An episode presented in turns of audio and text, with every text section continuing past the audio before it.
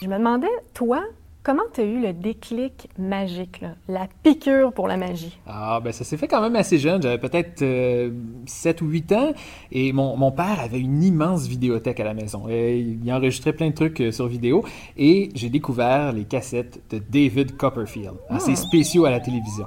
Ah, puis quand j'ai vu ça, euh, il faisait des choses exceptionnelles et c'est vraiment ça qui m'a donné le goût de, de devenir magicien. Donc c'était comme un peu ton, ton idole, c'est vraiment celui que tu admirais le plus. Oui, absolument. Encore aujourd'hui d'ailleurs. Je pense que c'est mon magicien préféré Euh, Copperfield, dans ses spectacles, présente des, choses exceptionnelles. Il pouvait faire disparaître un avion ou même un wagon de train. Euh, il pouvait voler dans les airs comme Peter Pan. Euh, il pouvait même disparaître et réapparaître dans un autre pays. Pour moi, c'est encore aujourd'hui le meilleur magicien. Tu as décidé très jeune que tu allais devenir magicien.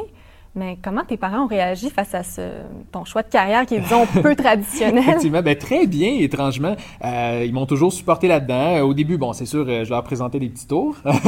C'était mon public test. Euh, puis par la suite, bon, quand j'ai progressé, j'ai commencé à présenter des spectacles pendant mes études.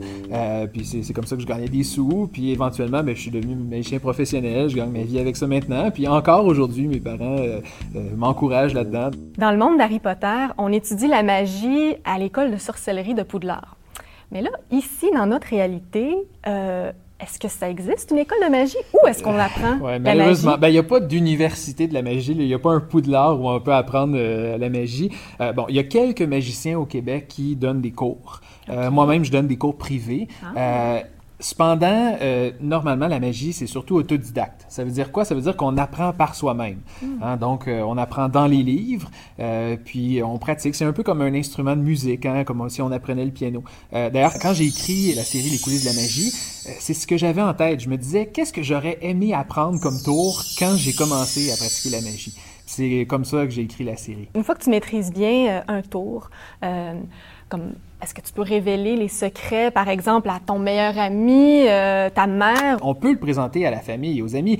Cependant, si on révèle le tour, ben, il n'y a plus de magie. Les gens seront plus impressionnés. Hein, donc, quand on connaît un secret, évidemment, il faut, il faut le garder pour soi. De toute façon, vous êtes déjà chanceux d'apprendre ben des tours de magie comme ça. Je vous en enseigne plein. Donc, évidemment, après, il faut garder le secret. Hein, il ne faut pas révéler. Sinon, on enlève l'effet de surprise. Hein. C'est comme si on allait au cinéma puis quelqu'un nous expliquait la fin du film avant de voir le film.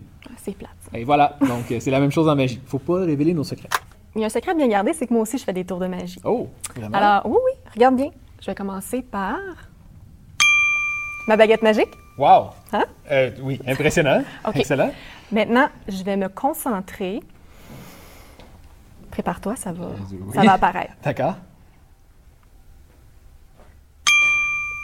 Oui. Attends une minute, c'est pas complètement au point, là. Effectivement. Je vais me concentrer, ça sera pas long. Alors, un, deux, trois. Euh, oui, ouais, j'y étais presque, là. Attends une minute, une dernière fois, je t'ai dit, je me concentre, là, il va vraiment apparaître où je l'ai vu dans ma tête. D'accord.